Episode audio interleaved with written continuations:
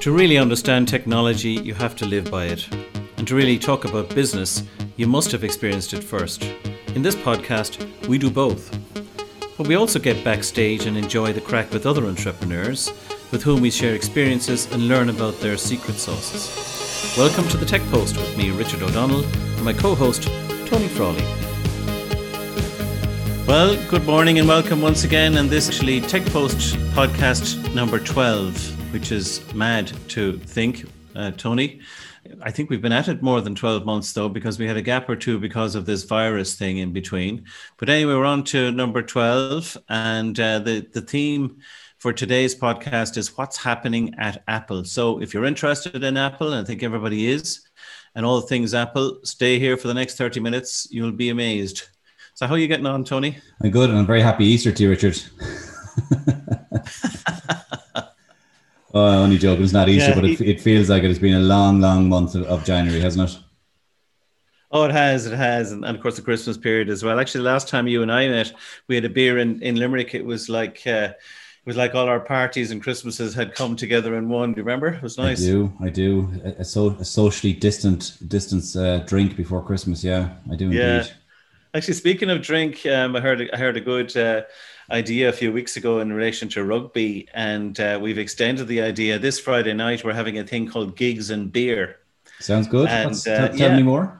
Well, we have a music group on WhatsApp. There's 4 or 5 of us. And the idea is that at 8:30 on Friday night, we're all going to get together and play a Cure concert from 2019 on YouTube. So you'll have the Cure and the YouTube on a TV, say, and we'll have a Zoom session with everybody who's on the call. We'll drink a beer, have some crack, and enjoy a gig together. We the same guys I often go to gigs with all over the place and have done for a long time. So this will be the first. I think it should work out nicely, and I'm looking forward to it. See, everybody seems to have had no choice in embracing technology, and COVID-19 has really accelerated that, hasn't it? I think it has. People are finding new ways to do things and be more sociable. I mean, we can't meet, unfortunately, but with some luck in a month or so's time, that will change again. So in the meantime, you're right. People are more and more reliant on tech, and those who have never embraced tech in any form before are starting to get into it, I think, and enjoy it. Indeed, something that I found here is that, like you, I always seem to be buying gadgets and looking at new stuff, but I've started to look at my old stuff and see what it is that I could do with it. And indeed, the sound, and I'm hearing you, we're doing this over Zoom, of course. I'm hearing you on 2 old Wharfedale speakers that I have for a hi-fi system that I had in a different room. And I noticed a few weeks ago that there was a statistic where vinyl and LPs have actually outsold CDs for the first time ever. So there's a comeback in the LP area. So I thought, well, I have a record player. It's in a different room. I always have this great idea that I'll sit down someday and I'll listen to my records and I'll flip them over, but I never seem to get around to it. Something else gets in the way. So what I've done is brought my record player, the amp, and the speakers I mentioned, and they're beside me here on the desk. And I go through my old albums. I think about 40 or 50 of them. I brought them all together. And every day I play an album and I flip it over, and it's an absolute delight. Sometimes it's nice to get away from tech and go back to analog, isn't it? No, it is. Well, I guess it's probably the tangible nature of being able to pick up that album, or in my case, a CD. Albums were before my time, but it is, and you put it on and you listen to it from start to finish. So I know you're holding in front of you now at the moment the Police album. Where can you remember when you bought that? I don't, but the inner sleeve, as I mentioned to you before, what I used to do is I'd write on the inner sleeve. So that, I don't know, just a nostalgic thing that I always did at the time. Usually an album was about a fiver. And this one actually says Dire Straits, the 23rd of July, 1979. It's the wrong inner sleeve, but nevertheless, I must try and find that album someplace. But this album is The Police, the Regatta de Blanc. And the sound quality, of course, because it's a record and not something coming from the likes of a streaming service like Spotify, is actually crystal clear. There's the odd scratch, which actually adds to it as well. And not to mention the dust, but it's, very enjoyable and easy to flip over too when it's right beside you. July. So if anyone has their old dusty record players in the corner, breathe new life into them. Go look for those LPs and singles indeed, and give them a whirl. Absolutely, yeah, it's a great idea. Okay, so speaking of breathing new life into old stuff, we thought we'd talk about what's happening in Apple, and we could do two or three podcasts on this. However, we'll try and keep it as concise as possible. I've noticed lately that iPad, or at least the upper models of iPad, which I'm talking about the iPad Pro 12.9, which is a beautiful piece of machinery, and actually perhaps a future classic, but it's aimed at the professional user, maybe hence the name. And those professional users might include the likes of artistic people, let's call it, like architects, graphic designers, engineers. And I thought, well, I'd like a bigger screen because I have the iPad Pro 11. So I looked into it, and I also looked at the cost of it, and really it's prohibitive. I mean, the iPad Pro itself is about €1,150. If you wanted a pencil, which I would, is about 130, and a keyboard is €400. Now, if you put that in perspective a little bit, a keyboard for 400, there are very good laptops to be had out there. Full computers all in, you know, 14, 15 inches that you can get for €400. Apple are charging €400 for an add-on keyboard for an iPad. So this got me thinking, well, maybe there's an alternative. And so I looked it up, and there was lots of good reviews for the Samsung Galaxy Tab 7 Plus. Quite a mouthful, that.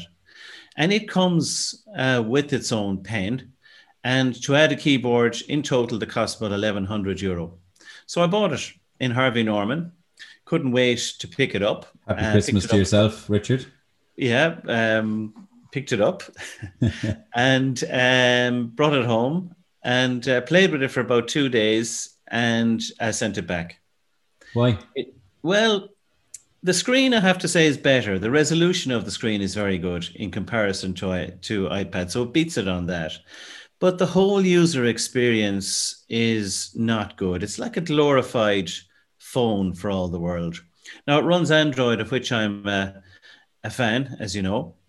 However, when it comes to the likes of a tablet, there is nothing to compare really with Mac OS or Apple OS for iPad. It's just a far superior machine. So I got the idea along the lines of breathing new life into old tech. I thought, well, why don't I update the keyboard and make the iPad more of a computer? I think you've done something similar. I did indeed. Now, I don't have the iPad Pro. I would have bought the standard iPad when it came out, I think, about 2 years ago, because it actually had the capability for using the Apple Pencil with it at the time. But the keyboard and the case I got with it is super. So I can use it as, it's almost like a default laptop at times. Bring it to meetings and that with me. It's really, really good. And the user experience is excellent. Yeah, I had a MacBook Air, as you know, for some time. I actually sold it 2 years ago and bought the iPad Pro in its place. Because for business meetings, which I use it for, I like the size, and I know that you're also a big fan of using the pencil, of course, and handwriting on the iPad, which you can chat about there in a moment if you feel like it. But I find that the iPad has become more and more a computer, actually. And I like that because I don't always want to use it as a computer. I mean, I like to listen to music, watch videos, and play games like anybody else. However, when I'm in a meeting, I like to be able to take notes. I need to obviously get on the net, which I can do via Wi-Fi or a hotspot. And it's the ideal business tool for me, actually. Yeah, it's super. I think one of the biggest pluses for using the iPad in meetings is the battery life is so good in it. And you don't have to go plug in your MacBook into the wall and, you know, in potential prospects meeting room or in one of your clients' offices, if you ever get back to those days. But it's really portable. Yeah, you know, that's a massive benefit. And also, when traveling, you know, pre-COVID, the iPad is just absolutely ideal in the airport. You know, it's so easy to carry with you, using it on the plane. It's just a great piece of kit. Now, you went for the iPad Pro originally, and it is a much better model than the standard iPad. There's no doubt about that, particularly the screen size and that. But in consideration of going to the to the one that you were looking at before Christmas, which has got the massive screen on it. That's a huge decision. But I have seen architects using it. Well, one of my contacts, he's an architect and he uses it all the time. And it's just a godsend for him. Yeah. Because he can, display, obviously, drawings to his clients using it. He can use it for taking notes. It's just a super piece of kit for him. A godsend. He wouldn't work without it, he said. And of course, being an Apple product, it is absolutely cool. There's no two ways about it. I mean, it's just a beautiful thing. It's a bit like, I guess, for those who are into watches, very expensive watches, people, who wear them, they love to wear them, probably because a little bit that they are the best and they are maybe even the most expensive, depends on who the person is. But you actually, and Apple have absolutely nailed this, you have the best in your hand and there is nothing better. And there are those out there who simply want that. And Apple knows exactly who they are, the people who will buy the best, no matter what it is and what the price is indeed. And now... Well, that's why when you talk about Apple and you talk about, it as a brand, you're buying a brand because you're buying reassurance. And that's what you're getting with Apple. It's outside of it just being a premium experience, you can be pretty much sure that things are going to go according to plan with it. Since I first started using Apple products, when I guess the iPod came out, actually, and I remember buying that iPod, I couldn't believe it. I bought it, I think it was Christmas 2005, and I just could not get over that I could put all of my music on this device. And this is a true statement. I genuinely, hand on my heart, can tell you, I've never, ever had an issue with any Apple product. That yes. goes with my MacBook that I bought a few years ago has never let me down, ever, in any meeting I've ever went to. My iPad has always worked perfectly. I don't use my iPad anymore. And thankfully, I've never had an issue with my Apple iPhones, ever. And yeah. That's a genuine statement. And I think that's what you're paying for. It does exactly what it says on the tin. Well, yes, you're absolutely right. As a software guy for many years, as you know, the hardest thing to get right in any piece of software is that it just works. Yeah. I don't know how often down through the years and various software companies I've been involved with, you've had customers saying, but X doesn't work. And why is that? And the reason is millions of reasons, but software is complicated. Testing is even more so. And yet with Apple, they have decided to do the two hardest things, which is to be a software company and a hardware company at the same time. And then once again, they have nailed it. And you're absolutely right. I can't ever remember any Apple product letting me down in any shape or form. Now, it's interesting. Sorry, Richard. There's that word interesting, which I said I wouldn't use. Yeah. It's curious. It's curious. The only Apple product that I think I wouldn't be a fan of anymore is Apple Music. It's the only one that I just cannot use it. I've tried because obviously I like the Apple ecosystem, but yeah. Spotify leaves it for dead. Unfortunately, I just cannot get used to, and I really have tried. I went back to it last year, actually again, tried it for another few months, just didn't enjoy it. It's just not the same UI experience as you get from using Spotify. I just don't think they've nailed that, to be honest with you, which is interesting because that's what they really started out, building the iTunes ecosystem was essential to lock you into it, and I don't think they've actually nailed that. I've not been an iTunes or an Apple Music user for a long time. I mean, I'm talking to you on a Mac at the moment, and I have iTunes, and I'll be doing some of the editing for this podcast in iTunes, funnily enough, after this. Yeah. But all of my music, like you, is on Spotify. But it's also because often the first is the best, and Spotify, I guess, was the first, notwithstanding Napster, but the first, international product, let's say, ubiquitous maybe is the word. But I've also found as a result of that, when I want to share stuff with the music guys that I mentioned before, there's no point in me being on Apple Music or on Google Play Music, which I was on before, because if I send them a link to a new playlist, they can't open it without a subscription to either of those services. So I packed it all in only about 6 months ago, and I went with Spotify, and you're absolutely right. It's a delight. And you've been much happier since? I have. And the other thing, just as you bring up Spotify, is I've lots of different systems in this house between Sonos, I know you're a big fan, but I also have Google Audio and Google Chromecast Audio for all those older type hi-fi systems that I mentioned before. And when you go into Spotify, it works with all of those just out of the box. Yeah. And that includes actually the HomePod, the Apple HomePod, which I also have. So I've got Apple HomePod, I've got Google stuff, and I also have Sonos. And in one easy-to-use interface, I can click and it'll play on that particular speaker. And there's no messing around with software. And this is, of course, the downside of Apple for me, actually. That ecosystem annoys me. You know, if you want to buy into all things Apple, you're fine. As soon as you want to go outside of that, and of course it's designed this way, it makes it very difficult to do. And that's why I think Google and Android are better for that kind of stuff. No, I think that's a very fair assertion. And when we talk about Apple and where they are now and what they're doing and their pricing strategy, some of it is just off the chart stuff. I mean, like the new Apple headphones that they're after bringing out, Richard, 640 euros or something like that. Well, as you started to speak there, I wish the listeners could see me. I'm absolutely shaking my head. It really stuns me that it's 618. I checked it yesterday. It's called the AirPods Max. Their naming conventions are much better. They're over the head headphones now. Just to qualify that, they're not. And you can carry them like a handbag. Yeah, they're like earmuffs.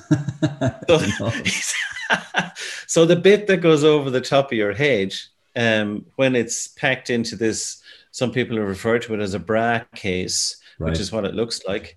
You can carry it along like a handbag. And I'm actually not sure that that's going to catch on. I really don't think it is. Yeah, I mean, look, they've pretty much always nailed their go-to-market strategy with any other product. I mean, when the EarPods first came out, people said, there's no way I'm going spending under 50 euros on a pair of EarPods that I'm going to lose. And they were wrong because the sales have been phenomenal on it. And the same with the AirPods Pro. So, you know, who are we to doubt them? They obviously have a market and they've got a loyal tribe of followers who will buy these Apple headphones. But at 618 euros, I just think that's off the chart stuff. I really do. Now, I don't know enough about them, about why they believe they can justify that. How are they differentiating that over major players in that space like Bose or Sony, for example? Or Sennheiser, I think, is another brand, isn't it? Yeah. I mean, just on that point, about a year or so ago, I bought a pair of Sony, and as I said, their naming convention is nuts, but a WH-1000XM3, and now the latest is the XM4. And these headphones are an absolute revelation. Indeed, the M3 of those headphones, the ones that I have, are about 50% less expensive than these new AirPods Max from Apple. All right. And okay. My headphones, the reason I went for them is that apart from recommendation from one of my sons who bought them, and I listened to them, really Sony have come out with the most premium and best wireless headphones ever, full stop. And that actually is the benchmark, interestingly, for Apple. And if they can attain that or even close to that, I can see that kind of price working. If they don't, I think maybe for the first time, they might find that, okay, the diehards who don't care what they buy, as long as it's Apple, they'll buy them. Yeah. And there's a pal of mine, Brendan, who probably be listening to this, and he got slagged off last week because he bought them made the mistake of telling the gadget group that he did. But I don't know how they're going to compete with those headphones, which are half of that price. Mm. And the interesting thing about Apple again there is that they're always late to the party in whatever they bring out these days. And yet they always act like they invented it, however. It's like nobody else has ever had these before. We came along and decided to release this product. And yet, you know, people think, yeah, well, I've never seen one of these before. Apple must have invented it. And that is a very unique position, I think, from a business perspective that Apple has, that they are so strong and they have such brand loyalty. And I guess they probably still don't really have any major competition. I mean, across the board, they have niche competition in phones and the likes. So this allows them the absolute luxury in business to sit back, watch what others are doing, understand what they're at, and to your point, where they look at the market and they rarely, if ever, get it wrong, but they have the luxury of being able to sit back, watch, analyze, and then produce a product. And of course, as I say, you know, the word copy can't be used, but actually it's what it is. Well, I think when we look at their go-to-market strategy, and again, I could be wrong, but they look at a premium category, of which there's players already in that, and then they create a brand new category called super premium, which just doesn't exist. It's their own white space. They just go up a level completely and say, well, you know what, our price is going to certainly help people understand why it's even better than any of the other premium brands that are out there. Straight away, we're going to create that perception in people's minds. They seem to be doing this consistently because there's loads of there are plenty of competitors. If you look at the earpod space, you'll see loads of competitor brands, very cheap ones, all the way up to, you know, maybe a tier just below the price that Apple are charging. But they're still holding their own in a super premium space for many of their products because there's no challenger in that space with them at the moment. I guess there isn't. There are those in particular products, I guess, who are getting close. I mean, if you talk about premium audio stuff, well, Bang & Olufsen have been top of that heap for years. You took the words out of my mouth. I was just going to actually say that. They all automatically, they were at the very top, weren't they, for years?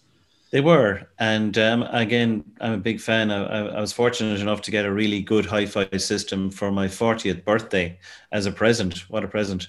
And I still have it. And it's just the most gorgeous piece of furniture. I think you've seen it when you've been around here. It's very impressive. Enormous speakers that are about 7 feet high. They have this kind of a blue tinge to them, which again, you might think dates, but it doesn't.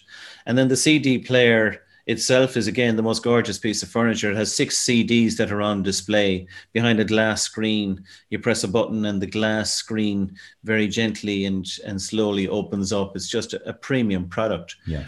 And however, and I think people like us are more discerning these days. If you want the best sound, well, maybe actually Bang & Olufsen isn't the way to go if you take headphones, for example, and Sony is. But once again, the same thing applies. If you want absolute premium and you can afford it and you probably want something that'll maybe last forever, well, Apple, of course, and or Bang & Olufsen is the way to go. And just on that point of lasting forever, at the end of the podcast, I'm going to knock you flat with something that I've actually discovered in the last while to do with a new trend, if you asked me, of collectible gadgets. But we'll touch on that in a minute. I'm intrigued. You're intrigued. I mean, back to the same point about producing things that are absolute premium. Apple are also working on Apple virtual reality glasses, I guess you'd call them. Once again, this augmented reality or virtual reality headsets have been around for a while. They're very unruly looking things. Google started off with Google Lens or whatever they call it, didn't they, a few years ago? They did try this. They did, but they did actually a cardboard version, would you believe? I don't believe that. Really? Yeah. Yeah. Like almost like a pair of those 3D glasses you were given going to the cinema years ago. It's not much better than that. It's exactly that. Samsung came out with another version, which is, and as I say, I was going to say, they're very unruly looking things. They look like, do you know those safety glasses you wear when you're, I won't say welding, but when you're doing something on a car?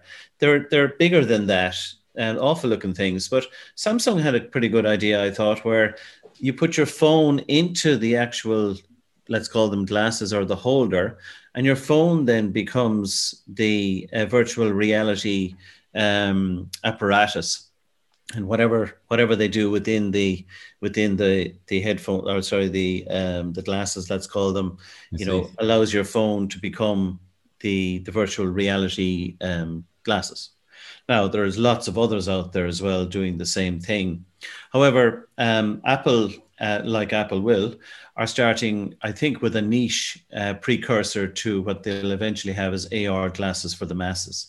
But again, this, to start with, it will be very high priced and aimed at the professional. You see the trend here, you know, the flagship stuff like this will be is aimed at the professional, hence the word pro that's appearing in a lot of their gadgets.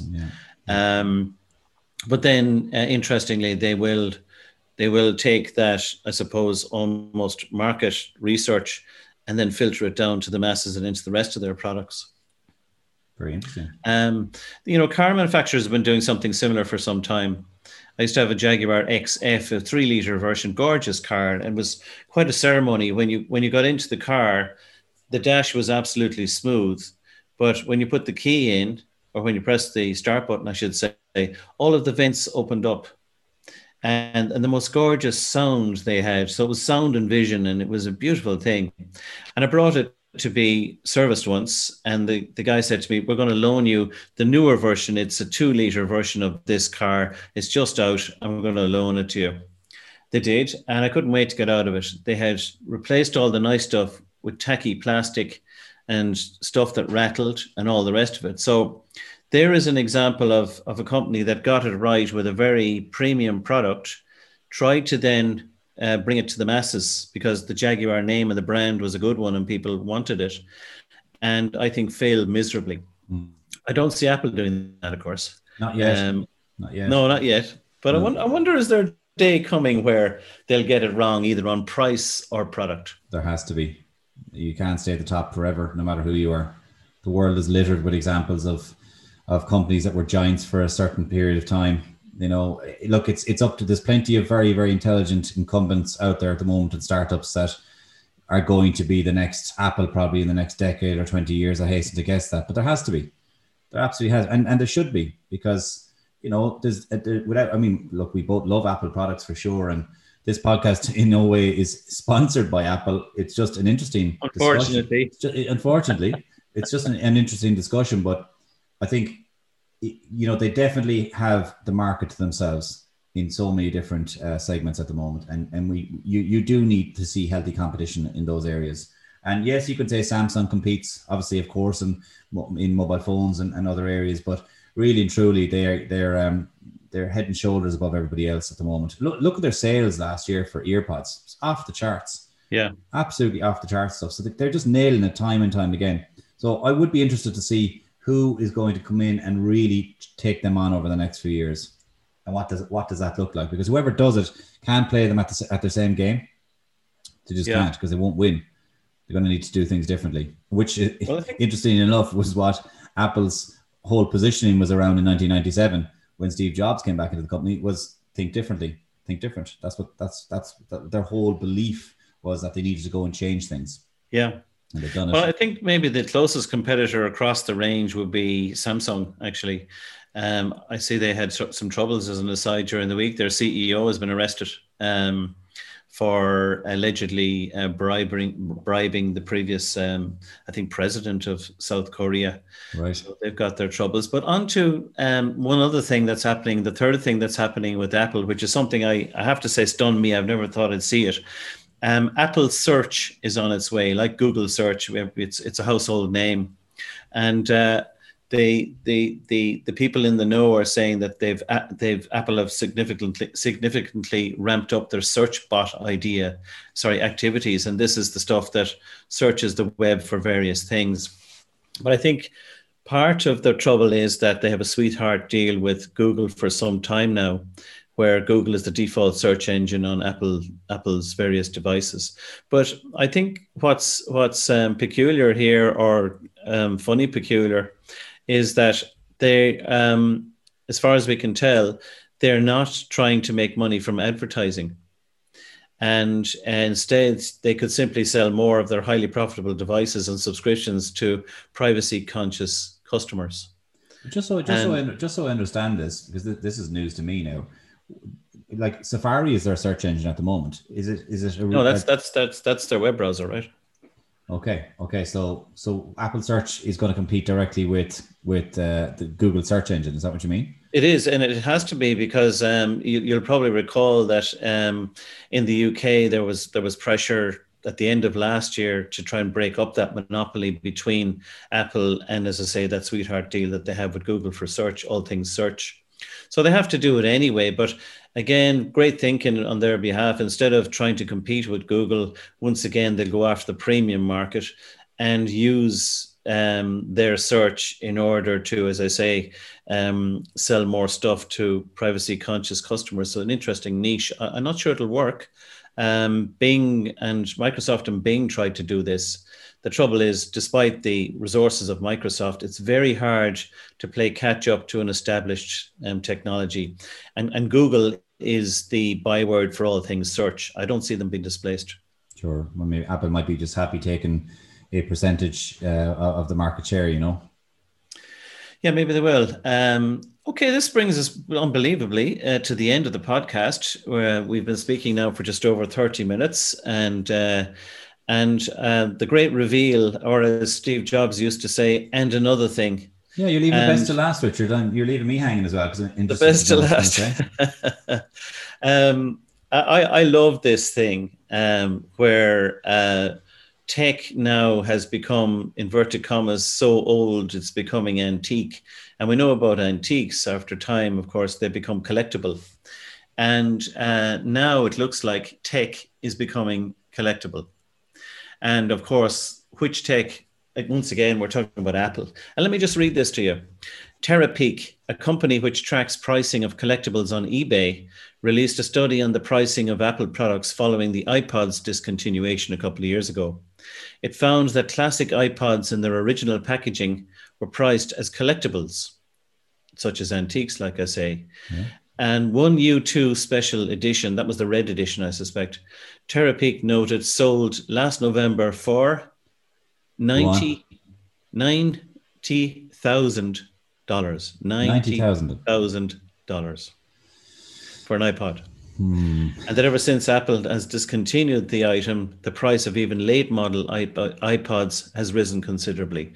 Now, I have a few of these actually in the drawers around the house. I know what I'm going to do later after this podcast. Yeah, well, people listening to this podcast are all actually doing the same thing right now. They've just probably turned this off and they're off rooting through drawers for their old stuff. Yeah. I definitely have one or two old iPods somewhere, for sure. It's not the U2 model though, but I do know somebody who has the U2 special edition. Yeah. I don't. But I guess after this, maybe people will. It was black, Richard. I think the U2 one was black in color with a red dial, if I can remember. And I think the names of the band members were etched into the back of the iPod. Oh, is that right? Yeah. Yeah. I think that's the model. But $90,000. My God. I remember it. It was like a silhouette version of a profile of Bono, wasn't it? In shadow or something. I don't remember that now. We could be thinking of two different things, but definitely the one I know that somebody has. It's black with a red dial, the wheel in the middle, and on the back the band members' names are etched into it. Wow, maybe that's the one then. Yeah, worth looking up. But that's colossal. $90,000 for an iPod that you probably paid $300 or $400 for at the time. But I think we can think laterally here, you know, and try to spot what other gadgets that we might even have in our drawers or in the attic, like before. What other gadgets or tech from the past might follow suit? And in my hand, as I was talking, I have a Nokia E90, which I actually never used. And the E90 is the most beautiful piece of gadgetry. It's got a hinge, and inside there's I can show it to you. There's a full keyboard and screen. Oh, I remember these. Yeah, it's just the most gorgeous thing to put your hand on. I can't explain it over this. And it's got a 32 megapixel camera. Would you believe? I think it's the last premium flagship phone that Nokia ever produced. And I wouldn't be surprised if this is another one of those types of gadgets that's going to go up in price. So watch this space. I'm sure there's going to be lots of dealers and people working from home and all the rest of it. If they haven't started already, they will be soon selling old tech for lots of money. So that wraps it up, I think, Tony. Sure does. I'm looking forward to another Tech Post podcast in the next week or two as well, Richard. We've lots more to talk about. We've tons to talk about. We had, you know, another 4 or 5 different topics that we could easily have spoken about today. So hope everybody found this as interesting as we did. Any questions or otherwise, you know how to contact us through the various links below the podcast. And as ever, thank you for listening. Tell all your friends. And we'll see you again next month. Yeah, and just to add to that, Richard, you can follow the Tech Post podcast on Spotify. You can follow it on Apple as well, and all of the other platforms. Excellent. Good luck. So that's it for this month's Tech Post. Don't forget, there'll be a new episode on the first Thursday of every month. We hope you enjoyed it, and if you did, don't forget to hit the like and share buttons. And remember, it's just tech, it's not rocket science.